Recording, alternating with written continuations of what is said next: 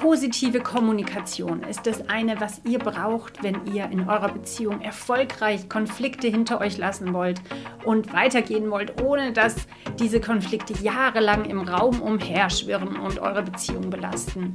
Das Wichtige ist, dass ihr lernt, wie ihr positiv kommunizieren könnt und darum soll es in diesem Video gehen.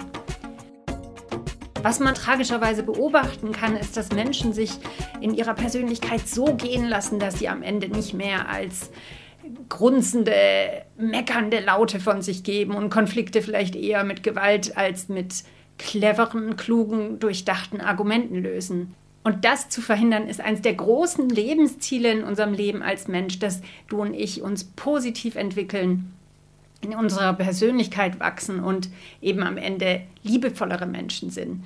Und das zeigt sich in dem, wie wir in unsere Beziehungen hineingehen und auch wie wir in unseren Beziehungen Konflikte lösen. Eine Angewohnheit, die du und dein Partner sich antrainieren können, wäre die Laberangewohnheit. Das ist wirklich das, wie Konfliktlösen auf eine ganz andere Ebene gebracht werden, die dich und deinen Partner entspannen können. Denn einer der Fehler ist, dass man am Höhepunkt der Wut und am Höhepunkt des irrationalen Ärgerns versucht, das Problem zu lösen, wenn aber beide wirklich eigentlich nicht in der Lage sind, sich selbst zu hinterfragen und kritisch über sich selbst nachzudenken, sondern einfach nur darauf fokussiert sind, das zu sehen, was an dem anderen ärgert. Deswegen sind wichtige Schritte nicht in der Höhe und Hitze des Konflikts weiterreden, macht lieber eine Pause. Eine weitere Zeit, in der es schlecht ist zu streiten, ist spät am Abend, wenn beide total müde sind, kurz vorm Einschlafen. Es lohnt sich nicht in dieser Phase Gespräche zu führen oder schwierige Themen anzuschneiden, weil man oft eher pessimistisch und negativ ist, wenn man müde ist. Das heißt, wenn dann auch ganz viel Stress zum Beispiel hinzukommt und der Schlaf sowieso irgendwie nicht so gut nachzuholen ist, zum Beispiel wenn Babys ganz klein sind, ist einfach eine schlechte Zeit, um Konflikte zu lösen. Dann hilft es wirklich zu warten, bis man einen Labermoment gefunden hat, wo man wirklich locker zusammensitzen kann und sich entspannen kann. Meistens erkennt man eine schlechte Zeit zum Streiten daran, dass man irrational gemein ist und Halbwahrheiten sagt, um den anderen vielleicht zu verletzen. Oder man übertreibt und sieht überhaupt nicht seine eigenen Schwächen. Und das sind einfach, ja, so kann man keine Konflikte lösen. Das nervt ja jeden, auch wenn ihr ein Gespräch mit einem Lehrer habt oder so. Und der bringt irrationale Gründe oder Halbwahrheiten, wo ihr wisst, das ist einfach eine Übertreibung. Man macht zu und ist nicht mehr bereit, mit demjenigen zu reden. Deswegen versuch so gut du kannst, bei der Wahrheit zu bleiben, sachlich zu bleiben, und es geht nicht immer, aber wenn du nicht versuchst, sachlich zu bleiben, wirst du immer schlechter darin, sachlich bleiben zu können. Deswegen, selbst wenn es nicht immer klappt und selbst wenn du nicht das perfekt machst, ist es trotzdem besser zu versuchen, es gut zu machen, weil das dich über die lange Zeit sehr, sehr verändert. Ich kenne das von mir, dass ich früher oft den Stress hatte, dass ich sofort das Thema klären wollte und gedacht habe, oh je, wenn ich jetzt diese Diskussion nicht zu Ende führe, dann verpasse ich was oder ich verpasse den Moment. Aber die Wahrheit ist, das Problem läuft mir nicht davon, aber die Lösung des Problems läuft mir schon davon, wenn ich es nicht schaffe, geduldig zu sein und zu warten, bis es einen guten Zeitpunkt gibt. Und diese Zeit des Wartens ist super wichtig und kann super wertvoll genutzt werden für dich und deinen Partner, um zu reflektieren. Vielleicht hat der andere auch recht, vielleicht liege ich auch nicht ganz recht.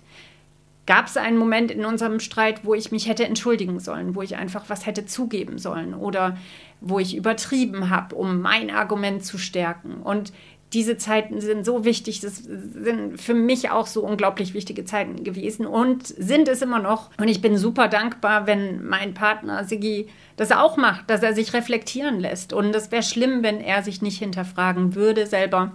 Und für ihn wäre es schlimm, wenn ich mich nicht hinterfragen würde und dann auch zu einer Entschuldigung kommen. Deswegen ist es so wertvoll, wenn du diese Zeit nutzt, um selbstkritisch an die Sache ranzugehen und zu überlegen, okay, wo hat der andere recht?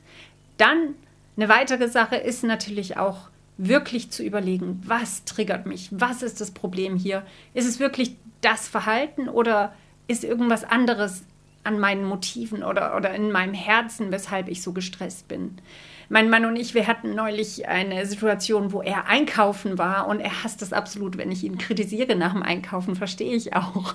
Aber es war mal wieder die Situation, dass der Gefrierschrank zum Platzen voll war und er noch mal zwei Taschen Tiefkühlsachen mitgebracht hat vom Einkauf. Und ich bin sauer geworden und habe gesagt, ich kann das nicht, ich werde das nicht einräumen, das kannst du selber machen. Und ich habe dann überlegt im Nachhinein, warum triggert mich das so, warum werde ich so wütend? Und ich habe bemerkt, ja, das bedroht mich. Dieser volle Tiefkühlschrank bedroht mich jedes Mal, wenn ich ihn aufmache, jedes Mal, wenn ich kochen muss. Ich muss jeden Tag kochen, ich muss jeden Tag mich um das Essen der Familie kümmern. Und es ist super anstrengend, aus einem vollgestopften Gefrierfach Sachen raus und reinzuholen äh, reinzutun und den Überblick zu behalten. Und da habe ich gemerkt, dass das Gefühl der Bedrohung das war, was mich dazu gebracht hat, so wütend zu werden.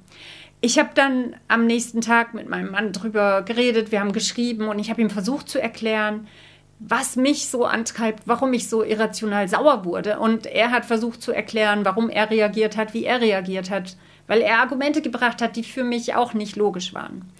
Und in dem Moment des Streits weiß ich noch, dass ich gedacht habe, oh nein, wir werden das nie klären und das ist ja schrecklich, wie bescheuert. Ich weiß auch nicht, es war, war wirklich so ein Gefühl von, wow, das ist jetzt so ein Riesending und das wird sich nie lösen. Aber die Wahrheit war, es hat nur ein paar Hin- und Herschreiben gebraucht, Selbstreflexion von meiner Seite, zugeben, dass es nicht so nett war, wie ich geredet habe und von seiner Seite erklären, warum er gehandelt hat, wie er hat. Und schon wieder habe ich Nähe gefühlt. Und ich habe wieder mal gemerkt, wie wichtig es ist, dass ich ihm schreibe, wie es in mir aussieht, warum ich mich so fühle, aber dann auch ja, mich entschuldige für das, was vielleicht doof gesagt war. Deshalb, um deine Probleme in deiner Beziehung zu lösen, Suche entspannte Momente, suche Momente, wo ihr zusammensitzt und Laberzeit haben könnt, wo das Problem äh, beredet wird und tatsächlich auch angesprochen wird, denn das ist wirklich wichtig dass ihr darüber redet und dass ihr es nicht unter den Teppich kehrt. Genug Beziehungen gibt es in der Welt, wo einfach alles unter den Teppich gekehrt wird, nach dem Prinzip, ja, das löst sich schon, wenn wir es nicht mehr sehen. Die Wahrheit ist, es bleibt unterschwellig und es kommt dann immer hoch, wenn wieder ein neuer Konflikt kommt. Und ein weiterer Punkt ist, lerne es, die Perspektive auf das Problem zu verändern. Dein Partner ist nicht das Problem, sondern euer Problem ist das Problem. Es geht um den Konflikt, den zwei Menschen miteinander haben. Und es ist völlig normal, dass zwei Menschen einen Konflikt miteinander haben, die eng zusammenleben. Es wäre eigentlich ziemlich unnormal, wenn ihr euch nicht streiten würdet. In einer Beziehung, wo nicht gestritten wird, ist einer, der schweigt. Einer, der immer schweigt. Und das ist nicht gut. Das ist, in keinem Fall ist es gut. Deswegen wenn dein Partner immer schweigt, wenn ihr nie streitet, frag deinen Partner mal, warum? Warum streiten wir nicht? Hast du nicht eine andere Meinung als ich manchmal? Es kann nicht sein, dass ihr immer die gleiche Meinung habt. Das gibt's nicht. Deswegen gib deinem Partner den Raum, seine Meinung zu äußern. Frag ihn um seine Meinung und frag ihn, ob er es wirklich so sieht wie du. Und wenn du derjenige bist, der sich nicht traut, gegenüber deinem Partner die Wahrheit zu sagen, zu sagen, wie es dir wirklich geht, weil du vielleicht nicht kompliziert sein willst oder du willst nicht unnötig Streit haben, dann finde den Mut. Wenn es nicht möglich ist, mit deinem Partner alleine zu reden, weil er gleich sauer oder manipulativ wird, dann hol dir einen Dritten ins Boot. Such eine Beratung. Das ist nicht schlimm. Es ist auch nicht ein Zeichen von, oh, wir schaffen das nicht, sondern wir alle brauchen Hilfe, wir alle brauchen Beratung und, und es hilft super, in einem Gespräch manchmal eine dritte Person dabei zu haben. Wenn du merkst, dass du irrationale Wut hast, dann such bei dir nach der Ursache dafür. Dein Partner ist in der Regel nicht die Ursache, sondern das, wie du mit Versagen umgehst, mit dem, dass du Fehler machst, aber auch dein Partner Fehler macht. Und such nach der Ursache dieser Wut. Was vielleicht, vielleicht ist es so diese Angst, oh je, wenn ich das nicht kläre, dieses Problem, wenn ich es nicht sofort kläre und mein Partner mir sofort zustimmt, dann wird es unsere Beziehung richtig schlimm belasten. Und das ist einfach eine Lüge, ja, die dich belastet und die dich stresst. Denn die Wahrheit ist, es hat Zeit, es hat Zeit. Es hat morgen noch Zeit, dass ihr in einer ruhigen Minute drüber redet. Und die Wahrheit ist, es hat sogar noch eine Monat Zeit, über das Thema wieder zu reden. Und ihr seid bis dahin vielleicht beide gewachsen und habt gemerkt, ja, was ist eigentlich der Grund dahinter? Es läuft euch eigentlich nichts davon, außer ihr nutzt jeden Moment, um einfach nur gestresst weiter drauf auf das Thema zu knallen. Wenn ihr solche Labermomente findet, dann ist ein wichtiger weiterer Punkt, dass ihr nicht mit Zynismus und Sarkasmus in dieses Gespräch reingeht. Der Zynismus ist so eine Art des Redens, ja, das wird eh nichts, du änderst dich eh nicht, ja, das ist ja klar, das war schon seit Jahren so und so wirst du auch bleiben. Und er hat keine Hoffnung und Zynismus, der ist wie ein Pestizid, da kann nichts mehr wachsen. Anstattdessen versuch dir eine äh, Perspektive der Hoffnung anzugewöhnen, dass du in die Situation reingehst mit der Einstellung, hey, ich bin in der Lage zu lernen. Ich bin in der Lage, diesen Konflikt zu lösen und mein Partner und ich, wir können darin wachsen. Besser unsere Konflikte zu lösen und mehr über uns gegenseitig zu lernen und uns sogar noch besser kennenzulernen, dass unsere Beziehung sogar noch schöner wird. Das ist die Wahrheit über dich als Menschen. Ja, wir haben so eine tolle Fähigkeit, dass wir lernen können, dass wir uns in gute Richtungen ausstrecken können und in die dann auch uns automatisch hin entwickeln. Und lass dich nicht von so Momenten der Hoffnungslosigkeit erschrecken, so wie zum Beispiel ich mit diesem blöden Streit mit dem Gefrierschrank. Der war so klein und trotzdem kam in mir dieses riesige Gefühl der Hoffnungslosigkeit und die war überhaupt nicht angemessen für die Situation. Aber ich glaube, das ist das, was Hoffnungslosigkeit einfach immer kommuniziert, dass sie so groß ist und dass es keine Lösung gibt. Deswegen lass dich davon nicht einschüchtern ignoriere sie einfach und sag der Hoffnungslosigkeit die Wahrheit entgegen. Nein, mein Partner und ich, wir können das schaffen. Wir sind dazu in der Lage. Eine weitere wichtige Einstellung, wenn du in solche Labergespräche gehen willst mit deinem Partner, ist, dass du ihn nicht verachtest, sondern dass du versuchst, ihn zu verstehen und ihm zu vergeben. Ausgeschlossen sind natürlich Situationen, wo Betrug im Spiel ist oder mentale oder physische Gewalt. Das sind absolut Gründe, wo du sehr dringend überlegen solltest, dich zu entfernen oder wirklich ja Hilfe zu holen, Hilfe zu bekommen von einem Mentor, ähm, weil die nicht einfach nur mit äh, Verständnis und ähm, ich versuche dich trotzdem zu lieben und trotzdem zu ehren, zu lösen sind. Das geht viel zu tief, dass die Liebe betrogen wurde.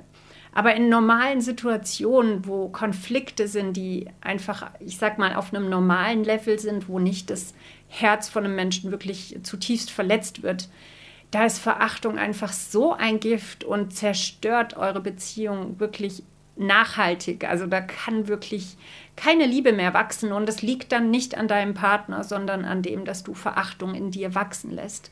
Und in solchen Situationen versuche echt erst gar nicht deinen Partner verändern zu wollen, sondern arbeite daran, dass dein Herz wieder liebevoll über andere Menschen denkt und nicht verachtend, weil diese Verachtung wenn die ein Problem in deinem Herzen ist, dann wird die sich auf alle Beziehungen ausbreiten. Vielleicht nicht gleich, vielleicht nicht äh, nach einem Jahr, aber es wird auf alle Fälle immer weiter so gehen. Wenn sich das alles für dich viel zu anstrengend anhört, dann denk daran, wenn du nichts veränderst und nicht in deiner Persönlichkeit wächst und dein Partner in seiner, ist es noch viel anstrengender und dann müsst ihr über die ganzen Jahre hinweg die Konflikte auf einem sehr schlechten Level lösen und die Wahrscheinlichkeit ist sehr groß, dass das eure Beziehung sehr belastet oder vielleicht sogar über die lange Sicht beenden kann. Deswegen investier in diese Punkte, such Labermomente mit deinem Partner und mach sie zu wirklich schönen Momenten, wo ihr die Zeit miteinander genießt. Wenn ihr schon streitet, lass es doch wenigstens auf eine Art und Weise geschehen,